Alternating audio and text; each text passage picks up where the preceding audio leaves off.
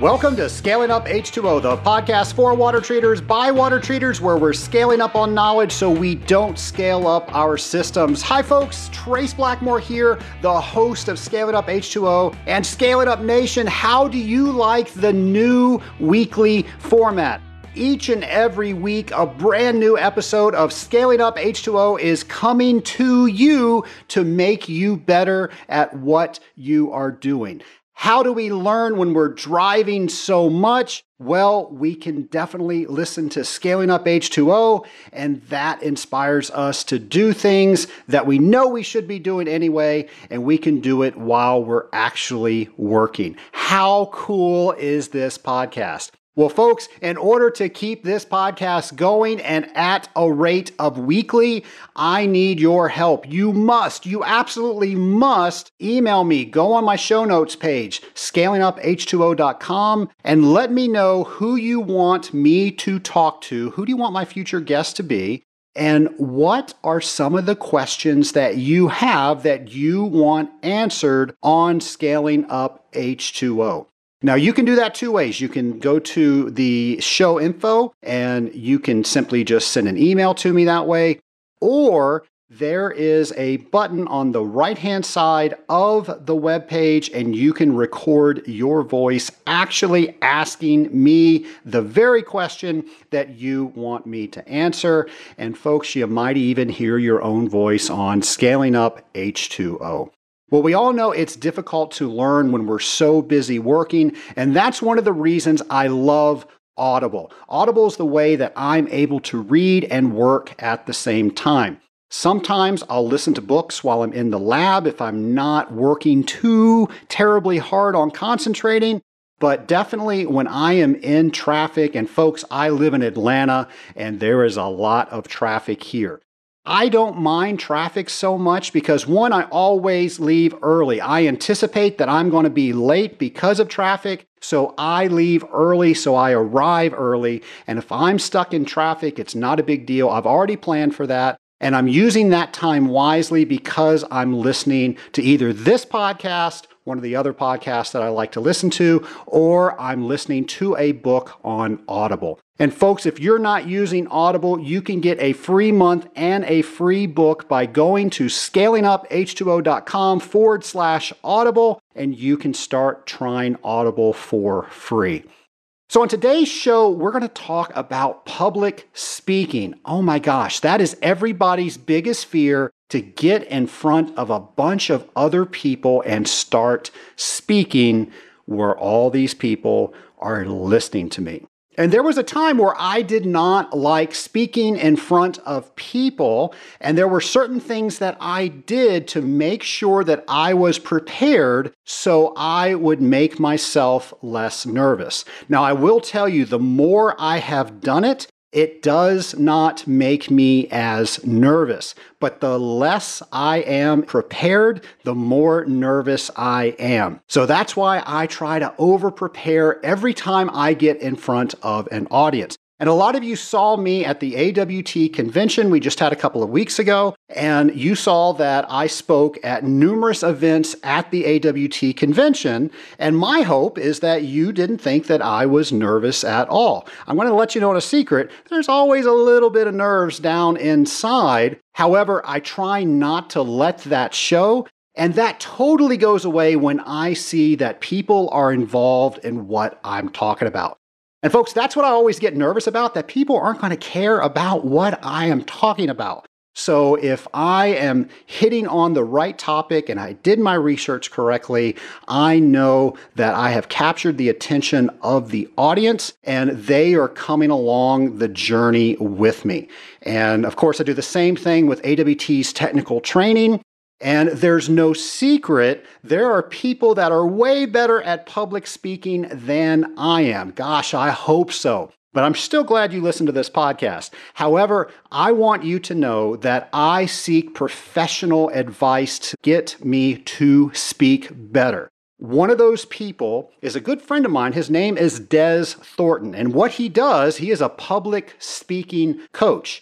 And he will listen to how you present, to what you present, look at how you put everything together and he makes it better. Now, he doesn't know a thing about water treatment, but he knows how to produce a good presentation about water treatment. And he has been tremendous in helping me get my messages across to audiences that I present to. Please enjoy my interview with Des Thornton. My lab partner today is Des Thornton. Des, how you doing today, buddy? I'm doing excellent, Trace. Thank you for having me. Absolutely. We want to thank you for coming on Scaling Up because I don't care who you are out there in the Scaling Up Nation. You have to talk to people during your day to day. There's just no getting around it.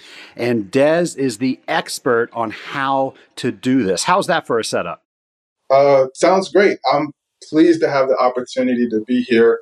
My career has taken me to several different industries, but never the water treatment industry. So thank you for introducing me to this wonderful industry and hello to the Scale Up Nation. Yes, absolutely. Your entire career has been a wind up for this moment. So so no pressure at all, Des. I think I'm ready. I know you are. So I don't leave anything out. Can you please let the Scaling Up Nation know who Des Thornton is? Sure. Well, I am a speech coach as well as a speech writer. And like most people, I stumbled into my purpose maybe nine years or so ago. And since that time, I've continually honed my skills and refined my processes. And today, I would consider myself a successful speechwriter and coach, and my passion is really helping executives and entrepreneurs say the right words and the right way when it matters most. Des, you know something that you and I speak about regularly is I try to be a better communicator on the show, and I am trying to be a better communicator when I'm trying to teach the topic of water treatment. And, and the items that you have revealed to me have helped me so much, not only in those endeavors, but my day to day interactions with people. So I can't wait to start revealing some of these items to the Scaling Up Nation because I know firsthand how much they can help. But I want to start out with this because I asked the great Google, and of course, nobody can argue with the great Google. And I said, Google, what are some of the biggest fears that we have? And do you know what one of the biggest ones that came up was? I could probably guess that one of the fears is public speaking, right? That was exactly what came up. Now, I have a question about that because everybody speaks and everybody knows how to do it. Most of us speak the, the, the same language or some proximity to it. So now we're doing something we know how to do. We're doing something that we we want to engage with that person. Why do we get so stressed out when we hear the words public speaking or the thought of speaking in front of people? Yeah, that's a great question. Um, I think it's actually two answers to that whole fear of public speaking question. Uh, on the one hand, I've worked with many people over the years, and I think that I would say probably 100% of them experience some degree of fear. And I think that fear is rooted in the fact that they are going to be judged. Uh, so when they're standing in front of an audience or sitting across the table from an audience in a one-to-one situation, there's always that fear that people are going to judge you. And so I think that's the root of the fear is this whole judgment thing that we all grapple with.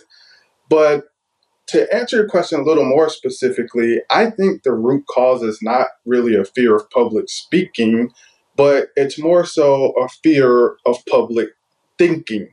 Now, when you think about that, um, when you're speaking in front of a group or even in a one to one situation, if you're talking to a client or a prospect, basically every thought that's coming to your mind is very quickly coming out of your mouth. And so it can be challenging to balance the weight of your thoughts. And I think the real culprit is a fear of public thinking and not a fear of public speaking. Well, that's a great point, and I'm sure we're going to get to that. And you've got some tips on how we can think better when we're in front of people. Absolutely, absolutely. Des, one of the things that you like to say is there's a great public speaking myth. What is that? yes. So, the great public speaking myth, and many people are guilty of this, myself included, from time to time, is that just because you're standing in front of an audience or sitting in front of an audience, that that audience is listening to what you're saying. Now, you would think that if someone is speaking to you, that the other party is listening, but that's not always the case. And so I found in my experience with public speaking that you have to do a little bit of work in order to get people to listen to you, particularly today when there are so many distractions like the phone and social media and just all the challenges and the, the millions of thoughts that go through our heads. And so I think the first thing that you have to do when it comes to any type of speaking is be strategic about grabbing your audience's attention. And that requires a little bit of skill. So, the great public speaking myth is just because you're speaking, people are listening. And of course, that's not always true. Of course, when people listen to this show, it's always true. Of course, Trace, anytime your voice is coming through the airwaves, we're all listening. That's right. That's right. I, uh, I, I'm not sure if that's true or not, but, uh, but there you go. I want to make sure that we focus to everybody out there in the scaling up nation because I'm sure we still have a couple of people out there and they're saying, you know what, this sounds great. And, you know, eventually I'm going to get an award for my company and I'm going to have to get up there on stage or I might have to give some big presentation. But until then, I really don't see how this applies to me. So I was hoping we could take a second and talk about, you know, your public speaking when you're giving a presentation or where you're giving a proposal, when you're on a cold call, when you're meeting somebody, when you're trying to explain what it is that you did during a particular service call, and then what they need to do to get something up to the next level. So, Des, how do you frame all of that in so it's not just about I'm up on stage and I'm talking to a big group of people, but I have a responsibility to make sure that I'm getting my message across in every encounter? Yeah, absolutely. I think the easiest way to frame it is quite simply it's conversations and presentations. And so, anytime that you speak, whether you're speaking to your spouse or partner, or you're speaking to your children, or if you're in business and you're speaking to a client or you're speaking to a prospect, it could be a one on one situation, or you could be presenting in the traditional way where you're speaking to a large group. In all of those instances, the communicator, which is usually you have some type of motive or some type of goal that you want to accomplish, you know, even if it's with your children. And I believe, and experience has shown me that you need to be strategic about that communication and you really need to be clear about it. So when I talk in terms of presentation skills or public speaking, I use the phrase it could be whether you're speaking to one or you're speaking to a ton, it doesn't matter. You know, these practices are the same. And I would suggest that they probably apply more to one to one and smaller group situations than they do to large audiences because those are the encounters that we have more often throughout our day to day lives. Des, I've heard you speak that there are three different levels of this problem with public speaking that we have to deal with. Do you mind speaking a little on that? Sure. So, one of the main objectives when you're communicating is clarity uh, to make sure that what you're actually saying the person on the other end, the recipient, is actually hearing. So that way, of course, if you're on the same page, then you can move forward as far as the objectives are concerned. And so the best way to do that is just to look at the problem from three different levels.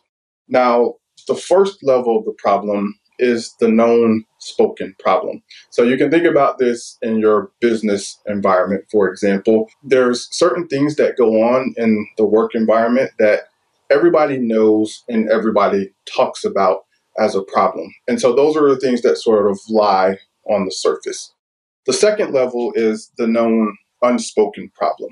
And we've all experienced this in our family lives or in our business lives where we all clearly know that there's a problem, there's a challenge facing us, but nobody's talking about it. And I think that might be why that famous phrase, the elephant in the room, was invented because everyone knows that something is going on here, but no one is talking about it. And then the last, and what I believe is the most important level of the problem, is the unknown, unspoken problem. So, what is that thing? What is that challenge that we're facing as an organization, as a team, as a business that we might not be aware of? And because we're not aware of it, we're not able to speak about it. Now, with this particular level of the problem, when you think about this from a business standpoint, if you're in with a client, let's say, for example, or a prospect, and you can say to that client or prospect, you know, hey, I, I've evaluated your situation, and based on the conversations we've had, you know, this is something that I see going on based on my experience or based on my expertise that you may not be thinking about yet. And this is the impact that it could have for you in the future. Um, I always try to get my clients to speak from this perspective because it is the fastest way for you to be looked at as a trusted advisor. When you can tell people that something is around the corner that could potentially impact them and they have no idea that it's on the horizon, I think when they look back, they're able to quickly assess that, you know, this man or woman certainly has expertise and it's helpful for them and their company going forward. Is there anything that you've seen people do that lubricates that situation, uh, makes it a little bit easier? So, okay, basically, what we're talking about here is is trust. So, if someone trusts me, they're going to explore the unknown, unspoken sooner. So, what can we do with that? Yeah, absolutely. I love the term that you use, lubricate that situation. I think going through the first two steps of the problem with them, so addressing that known spoken problem, I always believe that when you communicate, you want to get agreement. And so if you and the other party can agree that, you know, yes, this thing is going on in our organization or within a particular system, uh, we're having this problem or malfunction, then that first level of agreement is going to be the first step toward that trust that you're ultimately seeking. And then the second level, the known unspoken problem, then you have to find a way to sort of carefully navigate that as well to now have them talk about something that maybe is not discussed publicly.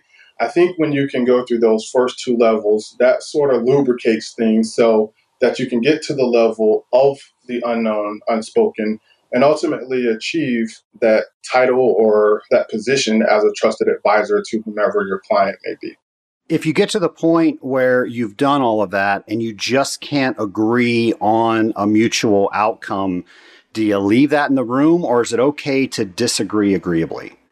I think it's okay to disagree. Depending on, you know, what the ultimate goal is, I would revisit that issue and we probably have to be, you know, a little more specific. Um, but generally, you know, you want to answer as many questions as possible. If you're, let's say, for example, working with a client and that client has an issue. I think you always have to be cognizant of just the time frame. A lot of times if people are you know unfamiliar you know with this problem that you're talking about and they've been immersed in their business for you know however many years they're probably going to think that you know this is something that i would have thought of before and they may not be quick to trust you know what you're saying so I think you have to just be strategic about the way, if you're confident that this could be an issue for them going forward. One of the things that you can do is just use a comparison to other clients that you've worked with before or other things that you've seen in your industry to sort of establish a, a, pattern or trend, you know, here. But I would say stay with it. If it's something that you believe can ultimately help your client, be respectful of their time and understand that you know, it takes some clients longer than others to come to that point of understanding or even admit it. But certainly, I wouldn't let it go if you think it's something that could be pivotal or beneficial to your client. I'm sure we have listeners out there and they say, What just happened? We started talking about public speaking. Now it sounds like we're talking about sales, but they're really the same thing, aren't they? Absolutely. Many of my clients are, are individuals who are in sales. And I believe that, as I said earlier, that anytime that you're communicating, essentially you're selling, whether you're trying to sell an idea, whether you're trying to sell people on, you know, information that they need to do their jobs better or to understand for systems or processes to work better, I believe that we're always selling. And that's why it's critically important that you be clear so that people can understand your point of view. Des, you mentioned earlier that most of us have the fear of thinking in front of people more than really speaking in front of people. But what about what the audience is thinking? Yeah, so Trace, this is a huge can of worms that we're opening up.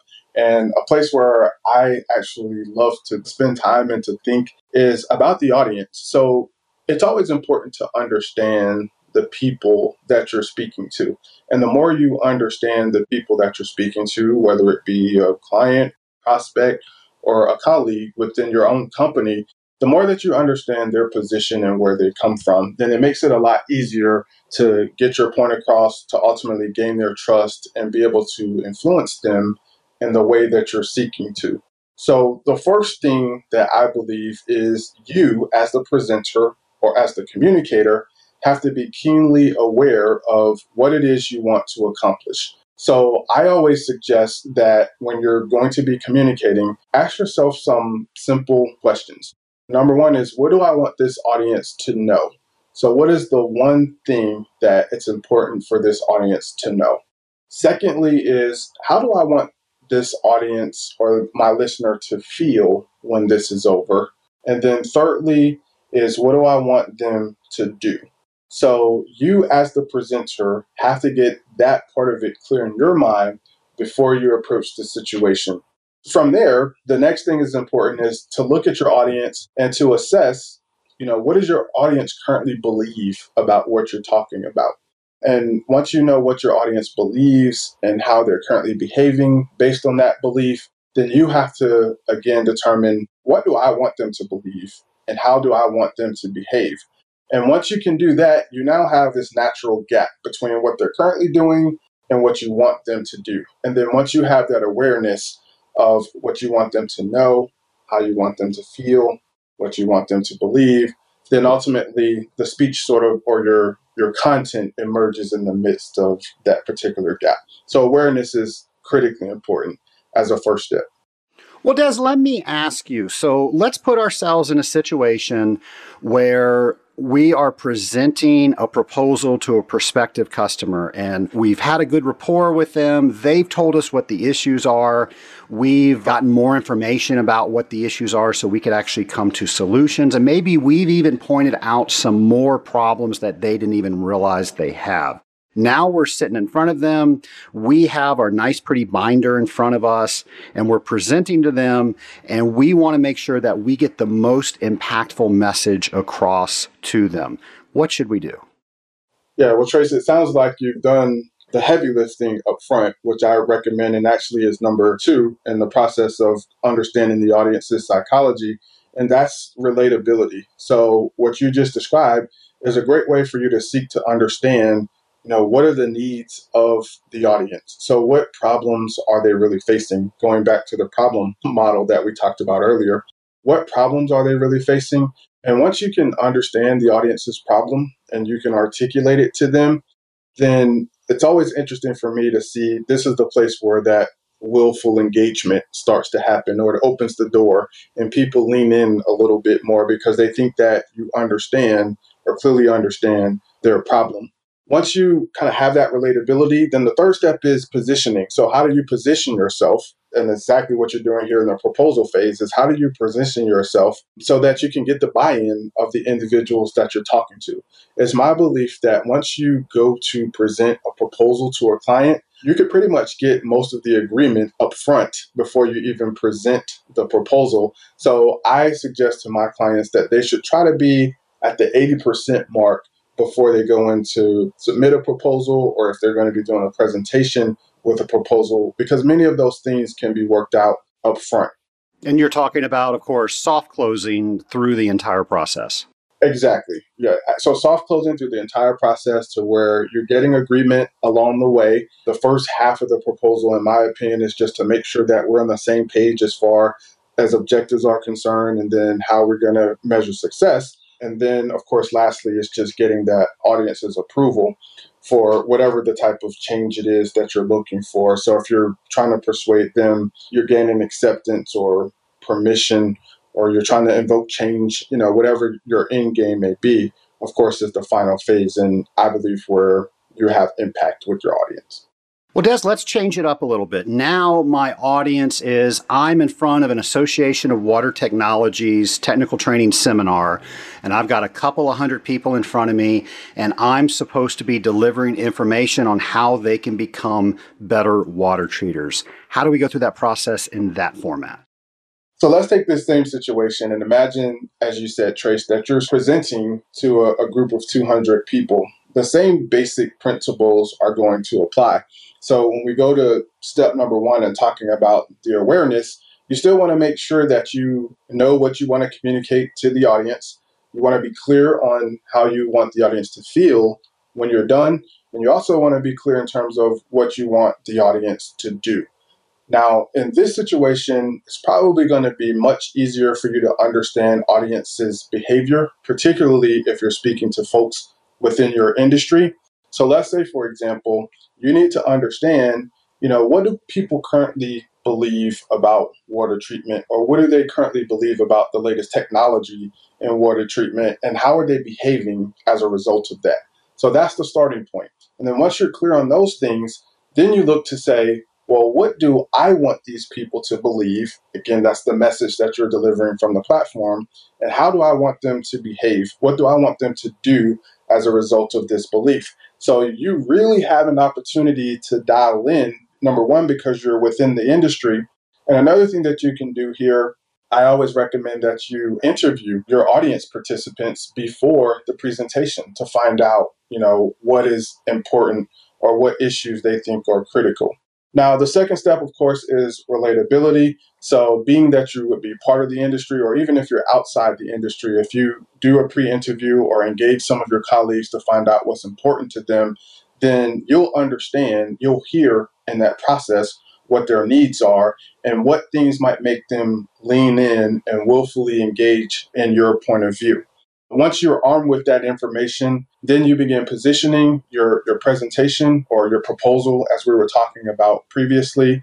And then lastly, you just strategically build impact. So, how do I get the persuasion in order to invoke change, gain acceptance, get permission, or even get people to buy into this new water treatment technology that you're talking about?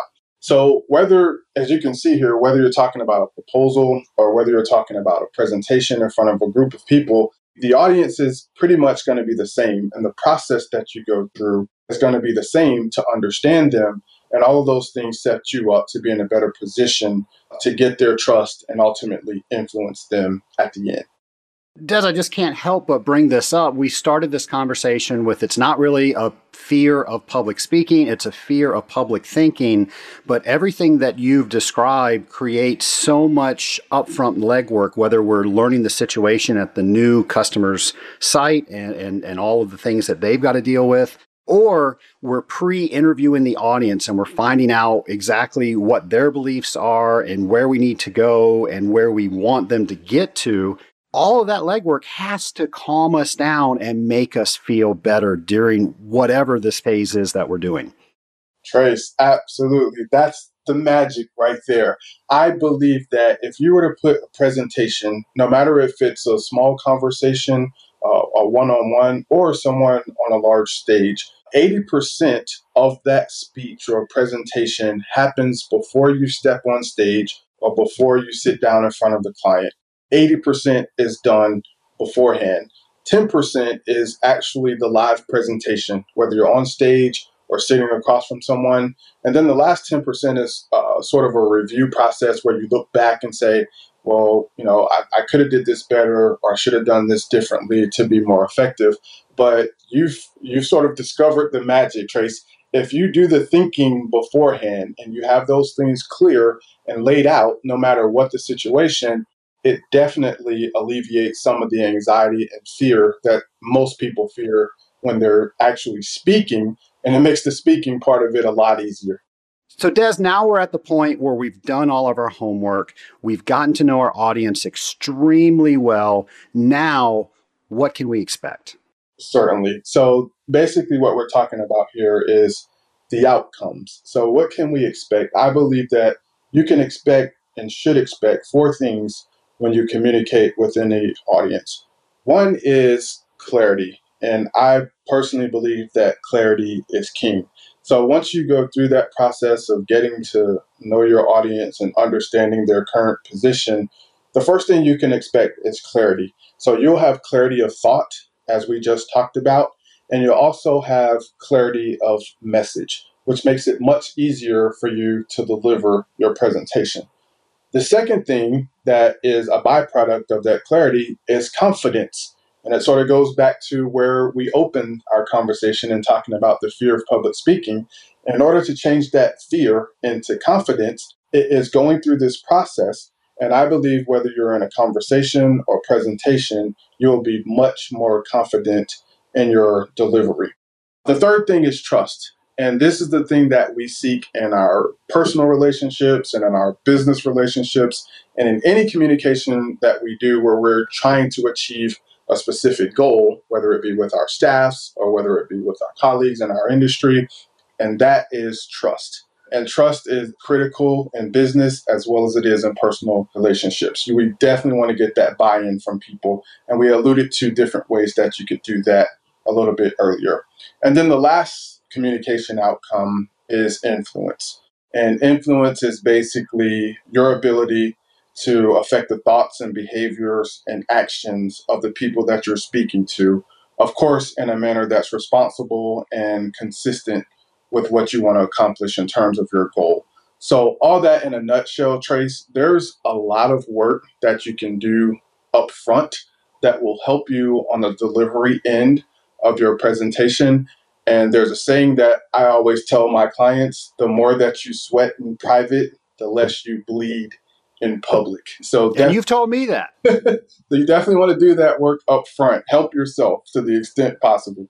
So, Dez, let me ask. Let's say that I am getting ready for some presentation and I've got to go speak to somebody. And normally, what I would do is just spend all this time in a PowerPoint and not consider anything else. And, and, you've opened up everybody's eyes, and now we're thinking, okay, it's not just the information we're going to be presenting, it's now all these other things that we have to make sure that we're accomplishing during this presentation. But when it comes to actually putting a presentation together and making sure that either your slides are correct or what you're saying is correct and you're going towards the direction that you've described for us, are there any tips for, for actually building that? Absolutely. Well, I believe that PowerPoint should actually be the absolute last thing that you do. So, the first thing you want to do when you present goes to something that I spoke to earlier when we were talking about awareness. So, the first thing that you have to do is you have to get clarity. So, again, what do you want the audience to know? How do you want them to feel? And what do you want them to do as a result of listening to you speak? Then once you have defined clearly what those things are, then you go through the process of outlining. I go through a two step outlining process where the first outline I call an ugly outline. And then the second outline I call my pretty outline. And basically, what you're doing here is you're just trying to get down all the thoughts and ideas that may be relevant to your topic and you want to place them sequentially in a way that has a logical flow or a way that lends itself to ease of the audience comprehension when you're delivering the presentation. One of the latter steps in the process is to actually create the PowerPoint. So I see many people uh, when they're doing a presentation, the first thing they do is turn on the computer, pull up the PowerPoint, and they start typing in PowerPoint or either putting pictures in and I just believe that that's the last thing that you should do. So my process goes from number one, getting clarity about you know what I want to accomplish with the audience. Number two is interviewing the audience or finding out as much information as possible about what the audience currently believes and how they behave in relation to my topic. Once I have that information, then I list out you know all the the points and sub points that I think that may be important. I organize those into a logical sequence, which eventually becomes a script. So I believe in full out scripting the presentation, and then from there you can create the PowerPoint and the visuals that will support what it is you're speaking about. Dez, when I think back of good presentations and bad presentations, the good ones used PowerPoint in, a particular way that, that just really made their presentations pop and drove home the message they were trying to, to get to. The bad ones were they simply read what was on their PowerPoint slides. I can't stand that. It's hard to stay awake during that. Or just send me the PowerPoint and I don't need to go because all the everything that you're going to say is there. So we all want to get away from that. What's the best way to use PowerPoint? Or what are a couple of tips so we could use PowerPoint better? Absolutely. So the goal for PowerPoint is you start at a fundamental level. Your PowerPoint slides should complement your presentation as opposed to compete with your presentation. So PowerPoint is designed to enhance the presentation, but most people use it in a way where it's in competition with the presenter. What I mean by that is when people have slides that are full of words, as the industry describes as death by PowerPoint, what the presenter is asking you to do is to make a choice. Do I read all the information that you have on that slide or do I listen to you? And that is the exact opposite of what you want to do. So, as a rule, the best thing to do with PowerPoint is to just have an image and no words on the slide. That will be the goal. Of course, that's not always achievable because you need sometimes words to help explain what you're talking about. But as a starting point, start with just the image and then add as few words as possible. Most people do the exact opposite. They add as many words as possible and then they just throw on an image if they have time. So the first thing I would suggest is just start with an image. The old adage that a picture is worth a thousand words. If you can throw up a picture of the technology that you're talking about or the system that you're talking about to help enhance what you're saying to the audience, and just the picture alone will do it, then you're in the sweet spot when it comes to your presentation. So that's the first tip. The second tip I would say is on most remote controls for PowerPoint, there is a button that will allow you to black out the slide, meaning that it will totally take away the picture. Another thing that you could do is to add black slides into your presentation that make the screen go completely black. So what this does, whether you use the remote control or either if you add black slides into your presentation, which I prefer to do, is it forces the audience's attention back to you as the speaker. So if there's nothing on the screen for the audience to look at, they're naturally going to turn their attention to you as the presenter. And so what you want to do is make sure that your presentation and the PowerPoint are tightly choreographed so that you can control the audience's attention in terms of them looking at you and focusing on what you're saying versus actually looking at the slide. I have seen you do this very thing, and it is amazing how you use PowerPoint. And, and, and I never really thought about it. When I was watching you, I wasn't thinking, do I read the slide or do I watch Dez? Because you didn't give me that option. I had to watch Dez because there was no slide. Absolutely. And that in terms of clarity and understanding, just that simple tip alone can change your presentation drastically. A lot of presenters make the mistake of, you know, they leave their last slide up until they're ready to go into the next slide. And so when that slide is there, the audience can read it, they can study it, it may even encourage them to pull out their phones to see if what's really on the slide is true. You know, they want to test your information sometimes. So you want to eliminate as many distractions as possible. And so by either using the blackout button on your remote or incorporating black slides into your presentation, it helps tremendously with that. Well, Dez, let me ask you this. Let's say it's a highly technical presentation and somebody wants to get all that information on there for their reference because they know they can't talk about it all. How do you deal with that? Yeah, so um, that happens quite often. And one of the things that I suggest is to create two PowerPoint decks. So, one PowerPoint deck would be the one that you actually show the audience. And then the other PowerPoint deck would be one that you print out and you give to the audience after your presentation, not before, but after your presentation. So the one that the audience sees would not have all of the granular level of detail because a lot of times there's not time to go through that in the presentation.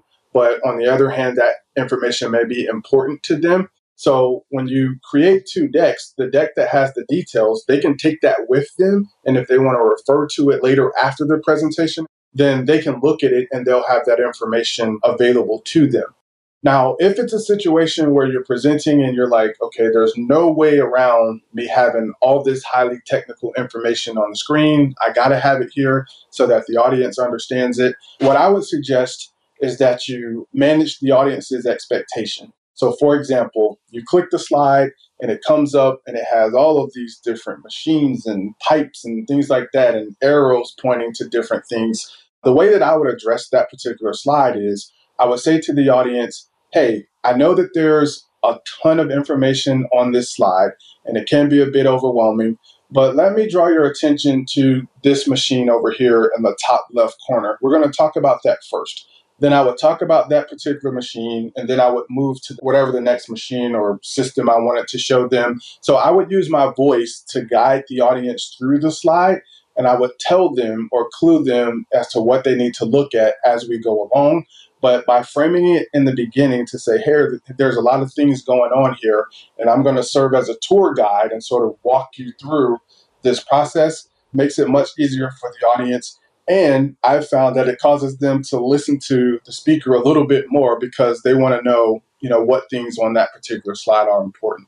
Dez, that is just fantastic advice. And I have struggled with this probably more than anything. So I'm learning along with the Scale It Up Nation, and I appreciate that tip. That is amazing. Trace, one more quick thing to that point. There's also what you can do is like you can use the zoom in, zoom out feature on the slide. So if you were to zoom in on the picture in a particular portion, what I like to do is I'll show them the whole picture so it looks like, okay, you can see how this thing looks from 30,000 feet.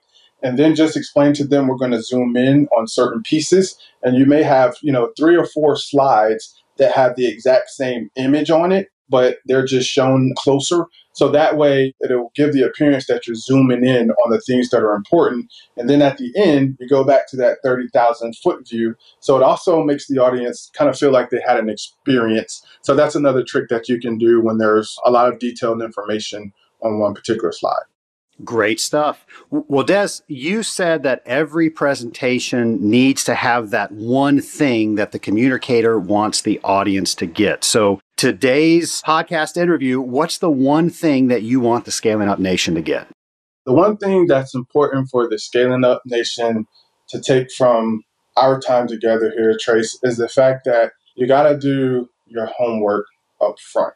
And the more that you understand your audience and the more that you're clear about what you want to communicate to that audience before you actually present, then you'll see a direct correlation in your performance, whether it's a one on one situation or you're speaking to an audience. It's always amazing to me how much you can alleviate the stress and anxiety of a presentation if you just do some of these simple things up front. And there you have it. Well, Dez, we're not quite done yet. I've got some lightning round questions to ask you. So are you ready for those? Yes, sir. I think I'm ready. All right. You know that I am a huge Back to the Future fan. And if I had a DeLorean, it of course would come equipped with a flux capacitor. And Dez, you are coming on a ride with a flux capacitor and the DeLorean with me. And we are setting the time circuits back to the first day where you became a professional speaker. What advice would you give yourself? Um, I would tell myself that everything matters when it comes to a presentation everything matters. It's home run or nothing. It took me a while to come to that, focusing on different parts of the presentation, like the opening or making sure that this part was clear. And through those trials, what I learned was, you know, I was missing the audience and I couldn't figure out why. And over time, once I was able to put all of the pieces together, that was the point where I started to get traction and get responses from the audiences, and people understood what I was talking about, or I could make them laugh. And so, what I would say to myself on my first day is that everything matters. What's the last book that you've read? Uh, the last book that I read was The Million Dollar Maverick by Alan Weiss. We've had some other guests say that they've read that book as well. And Dez, there's going to be no surprise. Someday we're going to go to the movie theater and there's going to be a movie about Dez Thornton. Who plays Dez? Wow. Um, I would have to say Forest Whitaker. Forest Whitaker is uh, one of my favorite actors, very versatile, uh, always comes across as strong and determined on screen. And interestingly, we share the same birthday. So definitely Forest Whitaker. Well, there you go. And my last question is if you could talk to anybody throughout history, who would it be with and why? Uh, if I had that privilege to talk to anyone throughout history, without question, it would be Nelson Mandela. Uh, Mandela was such a simple yet complex man all at the same time. What I admire most about him uh, was his ability to put the good of the group or of the whole uh, above his personal objectives and motivations. And the way that he communicated that uh, once he was released from prison and dealing with apartheid in South Africa, I've read and studied him quite a bit and would be infinitely curious to know more about the man. Well, Dez, this has been very informative for me. I know people in the Scaling Up Nation cannot wait to go to my show notes page and find things that we talked about today. If it's not enough for them and they want to learn more about you and your process, where should they go? So, very simply, you can find me at dezthornton.com on the web. That's D E Z T H O R N T O N and I am so honored to be a guest and to hang out with the Scaling Up Nation and to be introduced to the water treatment industry for the first time. So, Trace, thank you so much for the opportunity to be here. It absolutely was my pleasure. Scaling Up Nation, I am going to confess that when I start writing a presentation, I start with PowerPoint. Dez says don't do that. And Dez, I'm sorry, it's a bad habit. I need to figure out how not to do that. But I've been using PowerPoint for so long, it allows me to organize my thoughts and then I can shuffle slides around. So I'm hoping that I'm doing your ugly, pretty outline that you had spoken earlier in our interview with PowerPoint. I will tell you, since you and I have met, I use PowerPoint a lot less. Now, every time I speak, I try to use a PowerPoint, but I don't have what I'm saying on the slides anymore. I try to enhance what I'm saying with a picture that allows people to visualize what I'm talking about. And I got to tell you, folks, since I've been doing that, I have been getting much better reviews about the things that I have spoken about. Now, I love the fact that Dez says you need to analyze what does your audience know before you start speaking to them. That was huge to me. And then the next question was what do you want them to know after you finish speaking? And those two things lead to what behavior do you want to change that your audience is doing? Folks, there is no secret about it. One of the reasons that I started this podcast is because I have seen so much bad water treatment out there. And I know that we are all good people and we all want to do better, but sometimes we're so busy working in the day to day, we don't have time to get better. And our industry is better than that. You've heard me say before, that if we're going to be in this industry, we need to make this industry better because we are in it. And folks, that's the behavior that I wanted to change with this podcast. I want to be that slight nudge that gets us all a little bit better, and the entire industry is better for it. For that little thing that you change, now the entire industry is better for that change. And of course, you know that I look at sales as communication. So Dez's entire interview was about how do we sell better? Because if we can't communicate what we're trying to do in a way that people want us to do it, we are not going to be successful. So it's not sales, it's communication. So, what selling behavior do you want your potential customer to change? What problem are you trying to convey that they have that they might not know that they have? That's a big problem, and they might not even know about it, and you can help them with that. Dez, I just think it is so awesome what you do and how you help people become a better speaker. I got to tell you, one of the things that, not that I am a good speaker by any means, just listen to the podcast and you probably have evidence of that. But by doing this podcast, by recording how I speak, I am now a better speaker. Now, I still do not speak perfectly. And when I listen back at some of my episodes, I misspeak all the time. But I will tell you that there is some magic to recording yourself and then playing it back and that way, you've got a time stamp of how you spoke at a certain time, and you know what to work on to make yourself a little bit better. So, what are you doing so you can be a better communicator, i.e., a better speaker? Some of the things I like to do is practice in front of an audience. Of course, it's great. A lot of people say practice in front of a mirror or just practice to yourself. But, folks, Dez nailed it right on the head. Whenever I am nervous, it's not necessarily about what I am doing, it's about what the audience is going to expect from me and questions they're going to ask, and maybe I'm not prepared for those things. So, when you can present in front of a live audience, and these are peers that you trust, and probably peers in the industry, they're going to ask you harder questions than your audience is probably going to ask you. So that gets you really prepared. Another thing you can do is work with a coach like Dez, and they can help prepare you for speaking in front of some sort of engagement or just making a sales presentation. There are a lot of groups out there. One is Toastmasters. Now, I got to tell you, I've never been to Toastmasters, but I've met a lot of people that speak very highly of Toastmasters. And that's where a group of people get together and I think they learn how to publicly speak. Again, I've never been to one of these, but that's what I think they do. And I know that they have chapters all over. So maybe that's what you should consider. Go online, look up Toastmasters, and I'm willing to bet within a 10 mile radius, there's a spot that Toastmasters is meeting, and you can go there and learn more about it.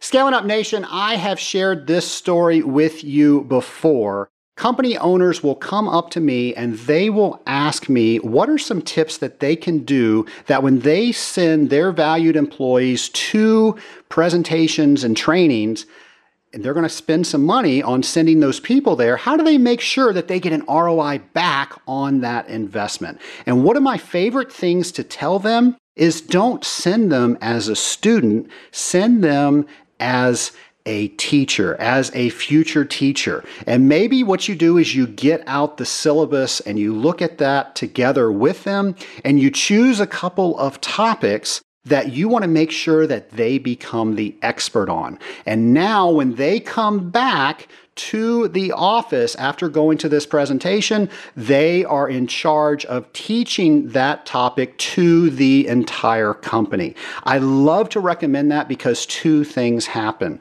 It changes the responsibility from I'm now sending you, you go learn, to now my boss has sent me and now I'm expected to do something with it. So that's the paradigm shift there.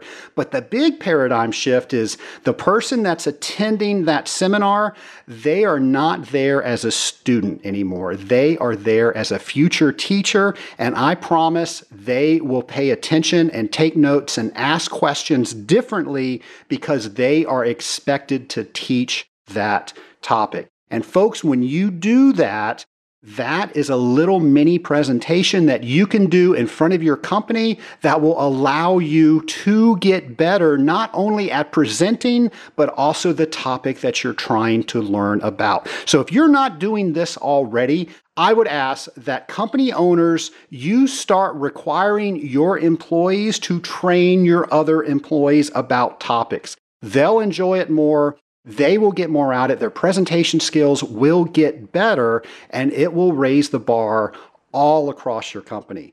Now, for you people out there that work for somebody, don't wait for them to assign it to you. Bring this idea to them. I guarantee that they're going to love it, and I guarantee that your company will be better because you are doing that. And like I said, everybody's presentation skills are going to get better.